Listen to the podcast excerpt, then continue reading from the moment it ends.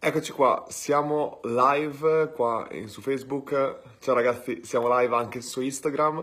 Ciao a tutti, intanto che aspettiamo che le diverse persone si colleghino, io mi comincio piano piano a guardare, dare un'occhiata alle domande che mi sono arrivate nel sondaggio, visto che oggi abbiamo fatto un sondaggio per capire a che ora ci collegavamo. Intanto Valerio si è subito collegato. Ciao Valerio. Intanto anche Alessandro si è collegato, Thomas, Thomas non sei il primo stavolta ma di solito sei sempre il primo. Eh, incomincio subito dicendo che l'altro giorno, per chi non l'avesse visto qua su Instagram, ho fatto molto velocemente un digiuno di 48 ore e un sacco di persone mi hanno fatto domande del tipo Luca ma perché fai digiuni, che tipo di alimentazione segui, che dieta segui, eccetera, eccetera. E tutte queste cose qua le trovate nelle mie highlights eh, su Instagram, sul profilo Luca Growth.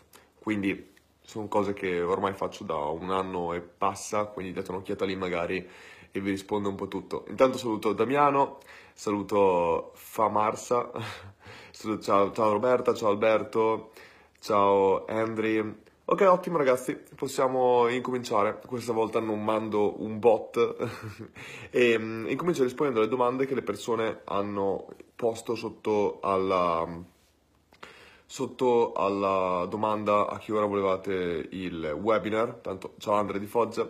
E poi da qua incomincerò a rispondere alle vostre domande quando vi collegate e quando mi potete porre le domande. Se volete già adesso Ciao Andrea intanto, ciao Pietro. Se volete intanto incominciate già a porre le domande qua e io appena finito di rispondere alle vostre domande che avete messo online eh, rispondo anche a quelle che trovo lì. Incominciamo subito. Prima domanda arriva da Beatrice, domanda molto interessante. Pensavo, dato il post di qualche giorno fa, un post di qualche giorno fa dove ho detto che i tool secondo me sono superflui e la strategia probabilmente conta per l'80% del risultato finale eh, sarebbe carino fare uno o più esempi di funnel eh, on oppure off online di funnel completamente senza l'uso di tool, a parte ovviamente l'equipaggiamento minimo che abbiamo tutti, eh, tipo una persona che ha una, una semplice mail e una pagina Facebook. Ragazzi, intanto eh, Rita, buongiorno Luca, appunti alla mano, grande Rita.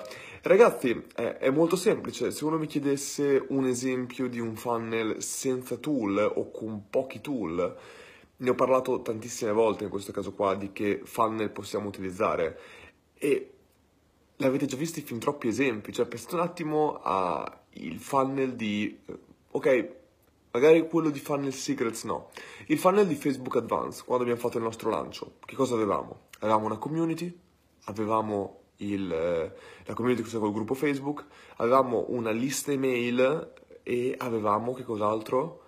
Una pagina, una sales page, una pagina di pagamento. Ora, togli le mail e abbiamo avuto diversi partner nostri che prima di essere i nostri partner hanno fatto un lancio avendo soltanto New Kajabi, che è la piattaforma per ospitare i corsi che avevano. È chiaro che se vendi un videocorso devi avere una piattaforma per ospitare i corsi. Però se uno proprio volesse fare col setup minimo, ClickFunnel ti permette di essere sia area membri che landing page creator, per esempio, e potresti già creare la pagina di vendita lì sopra. Ma vogliamo togliere anche ClickFunnel? Usiamo soltanto il, un tool come New Kajabi per ospitare il corso? Benissimo, quello lì puoi farci una sales page, cioè una sales page è l'unica cosa minima che ti serve. Sales page, e in questo caso qua il, il, tool per ricevere i pagamenti, che può essere PayPal, può essere Stripe, può essere quello che volete. E qua il discorso non è veramente avere i tool, è essere in grado di capire di quali utenti volete attirare l'attenzione, sapere come fare, attirare l'attenzione e soprattutto mantenere questa attenzione fino al punto tale che reputate avere abbastanza attenzione per lanciare il vostro prodotto, il vostro servizio, il vostro corso, quello che volete. E questo qua è già il setup minimo, ma se ci pensate, Dario inizialmente che cavolo di tool aveva mai avuto? Usava Active Campaign perché l'aveva fatto all'inizio, ma prima usava ancora un altro tool e aveva un blog e una pagina di pagamento. Fine. Cioè, Instagram on Fire che funnel è mai stato? Una, veramente un tool come potete usare anche MailChimp. Cioè, secondo me ragazzi i tool ci stiamo troppo veramente concentrando sul che sono indispensabili quando molte volte non lo sono. Comunque, rispondo un po' alle vostre domande, poi mi dite se ho detto qualcosa in questo caso qua. Qua per esempio Luisa dice non va bene ospitare i videocorsi direttamente su uno spazio hosting. Luisa, non, se intendi ospitarli su una, su un, uno spazio hosting intendi per esempio prendere qualcosa come Amazon S3, SV3, SV3 e semplice, o S3 comunque in ogni caso e metterlo semplicemente lì sopra, allora sì, è chiaro che se uno volesse potrebbe usare Google Drive che è gratuito, ci carica sui corsi e poi manda il link quando uno compra. È chiaro che il setup minimo si può fare ai livelli veramente rudimentali. Uno allora potrebbe addirittura non avere eh, sales page o landing page e usare direttamente tutto su, su ManyChat. Per esempio, ManyChat ti permette di creare una landing page di opt-in, ti permette di caricare i tuoi contenuti direttamente dentro il bot e ti permette di ricevere i pagamenti se usate Stripe direttamente all'interno del bot. Per esempio, uno potrebbe usare unicamente eh, ManyChat ed è una cosa che probabilmente noi testeremo a un certo punto per eh, fare tutto il funnel all'interno di ManyChat. Anche lo stesso dare i contenuti. Uno potrebbe dire, ok, il tripwire, voi mi pagate 7 euro all'interno di ManyChat e io per i prossimi 7 giorni mi mando un contenuto al giorno o per i prossimi 30 giorni. La membership potrebbe essere fatta direttamente dentro, potrebbe essere una masterclass dove date un contenuto a settimana e questo contenuto a settimana lo date attraverso ManyChat, per esempio. Potreste farlo con un solo tool, questo potrebbe essere un esempio. Però sì, assolutamente. Intanto Sonia da Ferrara dice ciao Luca, ciao Sonia. Ok, torno un attimo su e comincio a rispondere alle vostre domande, poi torno a rispondere alle domande sul computer, andiamo un po' per ordine. Allora, prima domanda su Facebook, poi arrivo anche su Instagram, tranquilli ragazzi. Rino, come si diventa growth hacker? Allora, Rino, non penso che, intanto per chi non lo sapesse, con il termine di growth hacker si intende semplicemente una, che poi molte persone lo chiamano growth hacker, lasciamo stare, la, siamo italiani, possiamo anche sbagliarci su queste cose, però per growth hacker si intende una persona, in questo caso un professionista, che lavora in digital marketing e che ha una mentalità, secondo me l'approccio per definire un growth hacker è la cosa più importante, e ha un approccio da un certo punto di vista sopra, fortemente analitico, ma soprattutto molto focalizzato alla rapida sperimentazione. Ora, perché dico che la mentalità secondo me è la cosa più importante? Perché secondo me il growth hacking, intanto a me non piace il growth hacking, e molte persone mi possono definire growth hacker. Io stesso su Instagram, eh, su Instagram, su LinkedIn mi sono definito un growth hacker per molto tempo non mi piace la definizione di growth hacker perché la gente ormai lo usa troppo, chiunque è un growth hacker al giorno d'oggi, e, e soprattutto viene completamente frainteso che cosa fa un growth hacker. La maggior parte delle volte si pensa che sia un growth hacker sia quella persona che abbia la trovata magica che ti faccia portare traffico gratuitamente. No, ragazzi, la maggior parte delle volte il growth hacker non lavora per portare traffico, ma lavora per ottimizzare il traffico. Cioè, la metodologia di growth hacking si può applicare a qualsiasi area del funnel per portare traffico, per ottimizzare il traffico, per convertire il traffico, per mantenere la retention dei clienti, per qualsiasi cosa. Però al tempo stesso dobbiamo capire che la rapida sperimentazione funziona molto bene sulle diverse aree ed è assolutamente importante avere questa mentalità senza per forza doverci focalizzare sull'acquisizione. Ma soprattutto perché dico che dobbiamo un attimo distanziarci dal termine growth hacker? Perché secondo me il growth hacking è semplicemente il digital marketing fatto come dovrebbe essere fatto da tutti. Ovvero, se al giorno d'oggi tu fai digital marketing e non guardi le statistiche, non fai A-B test, non fai rapida sperimentazione, non ottimizzi il tuo funnel, non hai un funnel, non è digital marketing, signori e signori, cioè è il marketing offline che facevano i nostri genitori e i nostri nonni, ovvero che avevi un volantino, un'insegna, non potevi vedere le statistiche e quindi ti basavi su quanti clienti entravano nel negozio. Non è marketing al giorno d'oggi, il giorno d'oggi il marketing è misurabile il più possibile. Pensate che vo- una delle ultime volte che ho parlato con eh, il CMO di Rocket Internet eh, mi ha detto Luca, io ho un problema, quello di misurare il branding di un'azienda. Ora, se stiamo arrivando a questo punto dove il branding, la maggior parte delle volte non è misurabile, non è quantificabile, si, si cerca proprio di misurarlo, questo significa proprio che tutto deve essere misurabile. Però questo è, è digital marketing, è marketing, non è growth hacking. Tutte le persone che lavorano in marketing devono avere questa mentalità qua. Se non ce l'hai, secondo me non lavori in marketing, non fai marketing. È molto semplice, non è growth hacking, stai facendo marketing fatto come dovrebbe essere fatto marketing. Quindi, per rispondere alla domanda di Rino, come si diventa un growth hacker? Si comincia a pensare in maniera analitica e si studia il più possibile, si guardano più statistiche possibili, consiglio eh, per partire proprio The Lean Startup, proprio per partire dalle basi, ma The Lean, neanche The Lean Analytics, per un buon growth hacker secondo me è quello il tipo di testo che dovrebbe aver voglia di leggere. Molto molto ben fatto come libro Lean Analytics molto bello. Andiamo avanti però. Ok, domanda di Federico. Ciao Luca, grazie. Si può automatizzare l'invio di DEM, cioè di email, una volta che la persona lascia il contatto su Facebook Lead Ads? Grazie. Federico, sì, si può fare, si può fare tramite eh, Zapier, che è un tool che praticamente si permette di integrare altri tool e quindi tu puoi collegare lead, Facebook Lead Ads direttamente con eh, il tuo sistema di eh, email marketing, oppure un'altra alternativa penso che si possa fare è che teoricamente penso lead ads No, fai prima direttamente a fare così. Zapier lo colleghi. Ci sono alcune che funzionano in maniera nativa, penso che, sì, che MailChimp è collegato nativamente con eh, Facebook Business Manager e Facebook Lead Ads, però non lo so, però Zapier sono sicuro che si possa. Andiamo a rispondere a qualche domanda su invece Instagram, vediamo un po' cosa mi dicono di qua. Tanto Maria Elisa dice hola. Eccolo qua. Ciao Luca, ti volevo chiedere come posso fare a far crescere un ristorante, taverna, aperto da due mesi, con nuovissima pagina Facebook e Instagram.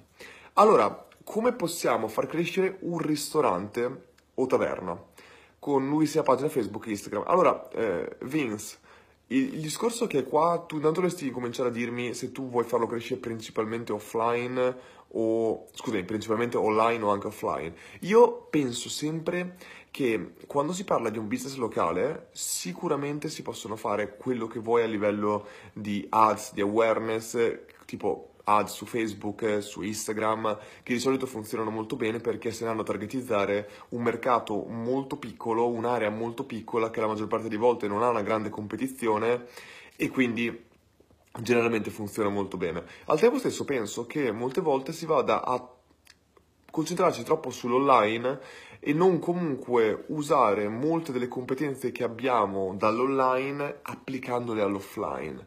Quindi a me piace veramente l'idea di sperimentare tante cose che eh, sono un po' passate di moda. Per esempio, quando ero a Rocket Internet in Australia, la cosa che convertiva meglio erano i flyers, volantini.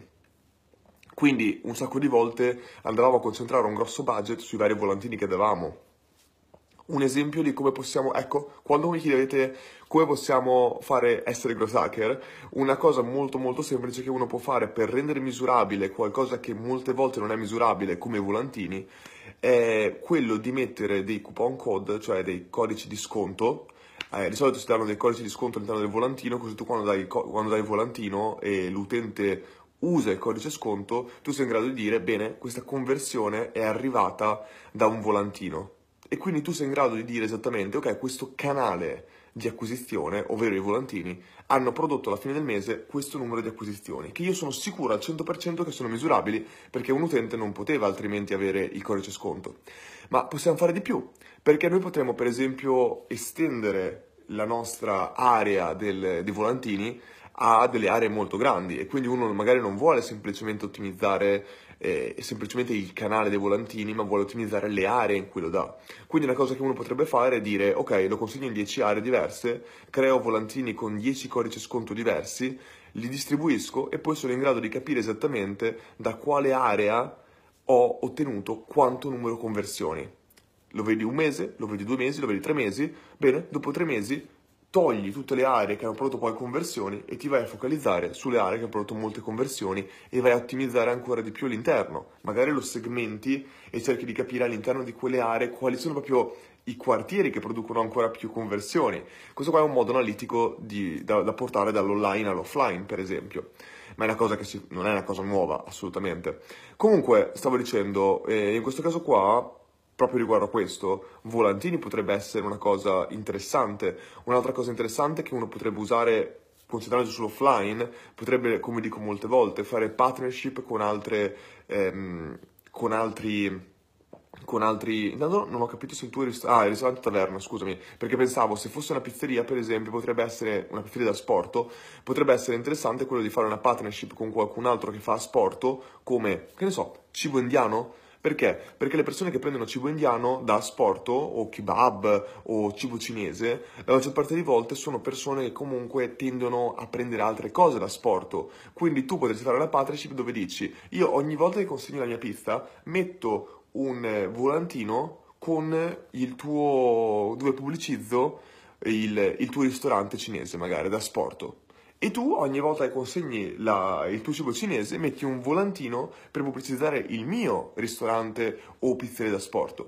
Questo qua è un esempio. Se invece vogliamo andare unicamente sull'online, ora come ho detto farei sicuramente delle ads o delle competizioni o delle, qualcosa a livello di social media che possa sicuramente creare un po' di awareness nella zona specifica.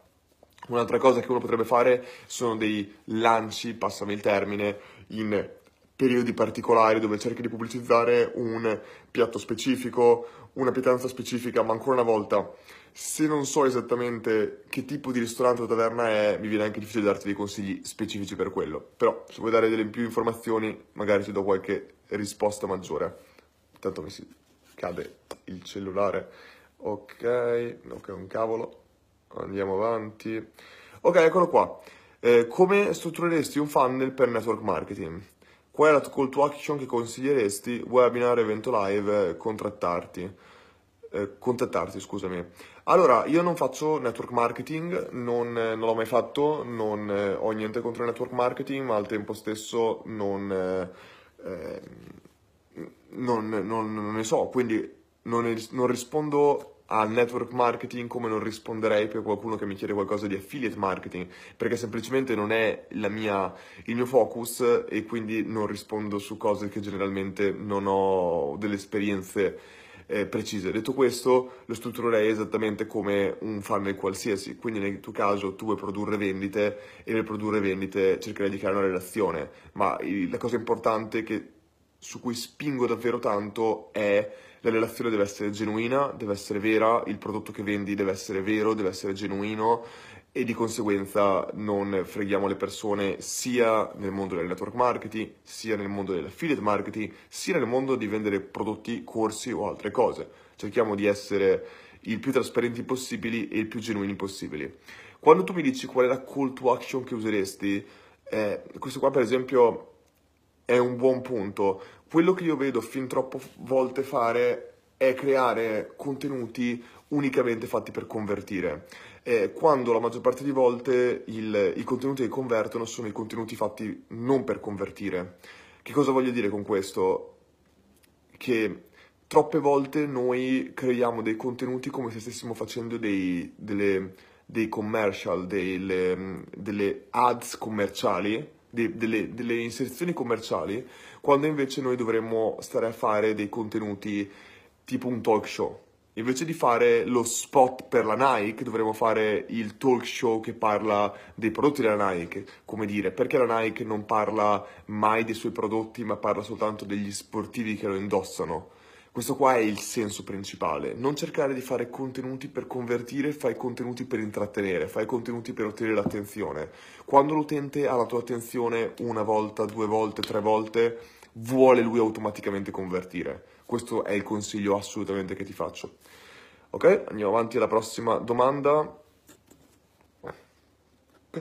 Eh, Thomas, ti faccio subito una domanda. Che template usi per i processi di hacking? Intendo tipo AR, ovvero il funnel dei pirati, per chi non lo sapesse, il funnel dei pirati dove praticamente c'è acquisizione, retention, revenue, eccetera, eccetera, Matrix oppure il metodo ICE e BRAS per la prioritizzazione dei test da seguire. Ora, in questo caso qua, noi a livello di test da eseguire siamo ancora un po' indietro, per, lo dico ragazzi molto onestamente, non siamo ancora arrivati a marketers al punto di poter metterci a fare eh, veramente high tempo experimentation, ovvero quello che nel growth hacking si fa, ovvero test estremamente veloci, perché in questo momento ci mancano le risorse per poter fare tutte queste cose qua ed è per questo che io stavo cercando un'altra persona eh, da, da, da, aggiungere al mio team di funnel, ma in questo momento qua siamo ancora nella fase di creazione e ottimizzazione non basata su A-B test e di conseguenza non, non possiamo ancora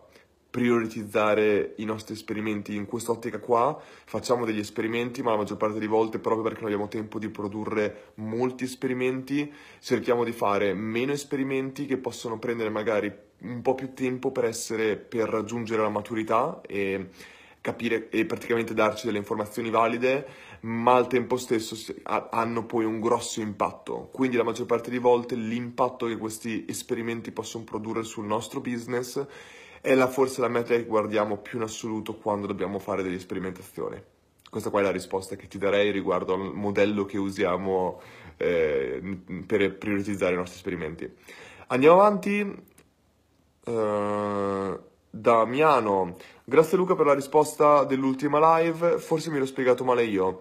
Con funnel per ristorante di lusso intendevo consigli per un funnel di acquisizione clienti, coupon, app viral, eccetera. Sono indeciso perché dubito che un pubblico di questa fascia gradisca strategie che comprendono questi tool. Assolutamente Damiano, no, non penso che questo tipo di utenti gradirebbero app viral, non penso che una persona di fascia alta, persone di alta fascia sono quelle persone che vogliono pagare semplicemente e vogliono esserci testare. Non hanno tempo di usare queste cose qua o di... No, non penso che questi siano i tool giusti. C'è uno spot bellissimo che non c'entra magari con quello che stai dicendo, però che mi piace, era una meme, non era neanche uno spot, dove ti praticamente c'era una foto di una Lamborghini con scritto sopra, sai perché non hai mai visto uno spot di una Lamborghini in televisione?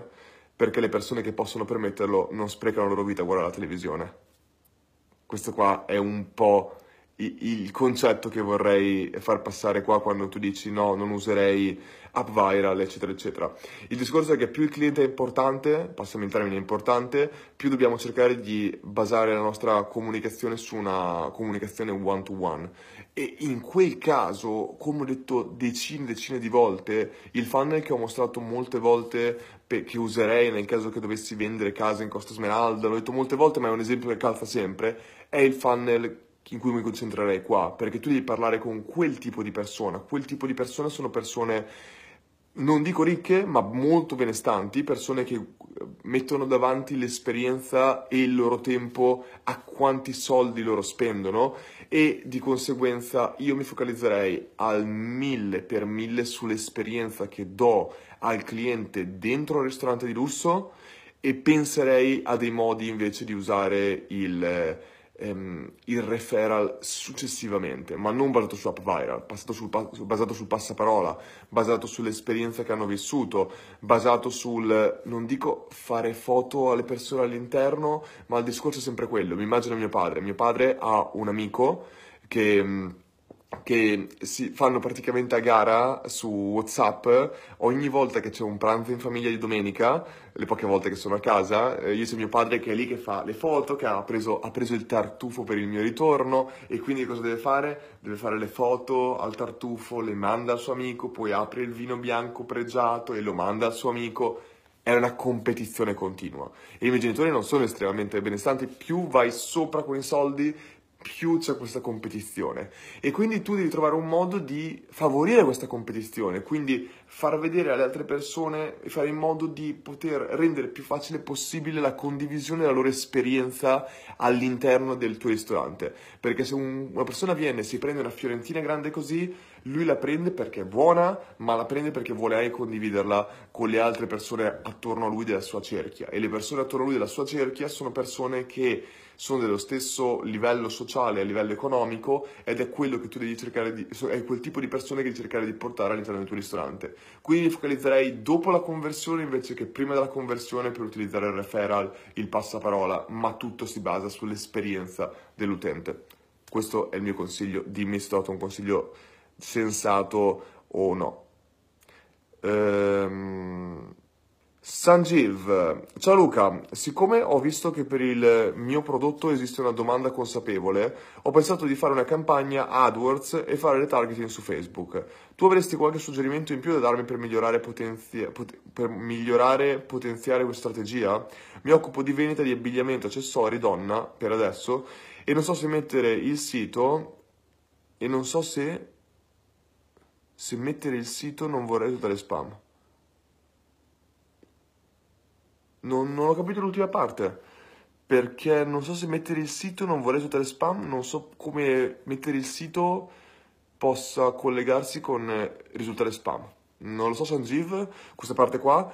Riguardo al resto invece, eh, riguardo a campagna AdWords e fare retargeting su Facebook, mi focalizzerei tantissimo sulle ads che tu fai chiaramente e in questo caso qua AdWords ci sta, però cercherei di incominciare a, visto che hai un brand molto visuale, mi, mi chiedo come, come sono le tue ads e soprattutto anche che tipologia di ads fai per mostrare i tuoi vestiti. Quindi, per esempio, se è un brand molto visuale, Instagram, Pin- Pinterest non lo so, Instagram sicuramente è qualcosa che utilizzerei, però fare ads su YouTube è un'altra di quelle cose, magari con AdWords contavi già dentro YouTube, perché Google Ads comprendono tutto, però eh, YouTube è un'altra di quelle cose che considererei. E un'altra cosa fondamentale ragazzi, non mi ricordo come si pronuncia, se Criteo o Criteo, però questo qua è un tool che io ho usato per il retargeting all'interno di, Cam- eh, all'interno di Rocket Internet e- ed è uno forse dei tool migliori in assoluto per il retargeting, ovvero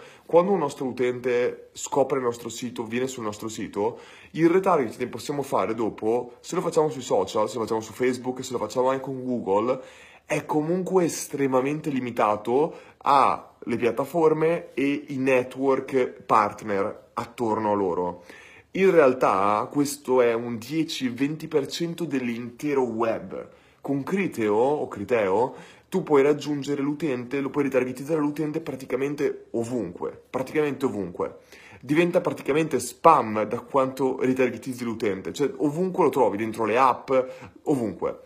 Il concetto però qual è? Che appunto se l'utente viene quasi perseguitato, passatemi il termine, dalle ads, le ads devono essere estremamente soft, estremamente di valore, soltanto un reminder dell'utente, non qualcosa di veramente push. Questo è molto importante. Questo è il consiglio che ti potrei dare, Sanjeev, eh, per la tua mm, domanda.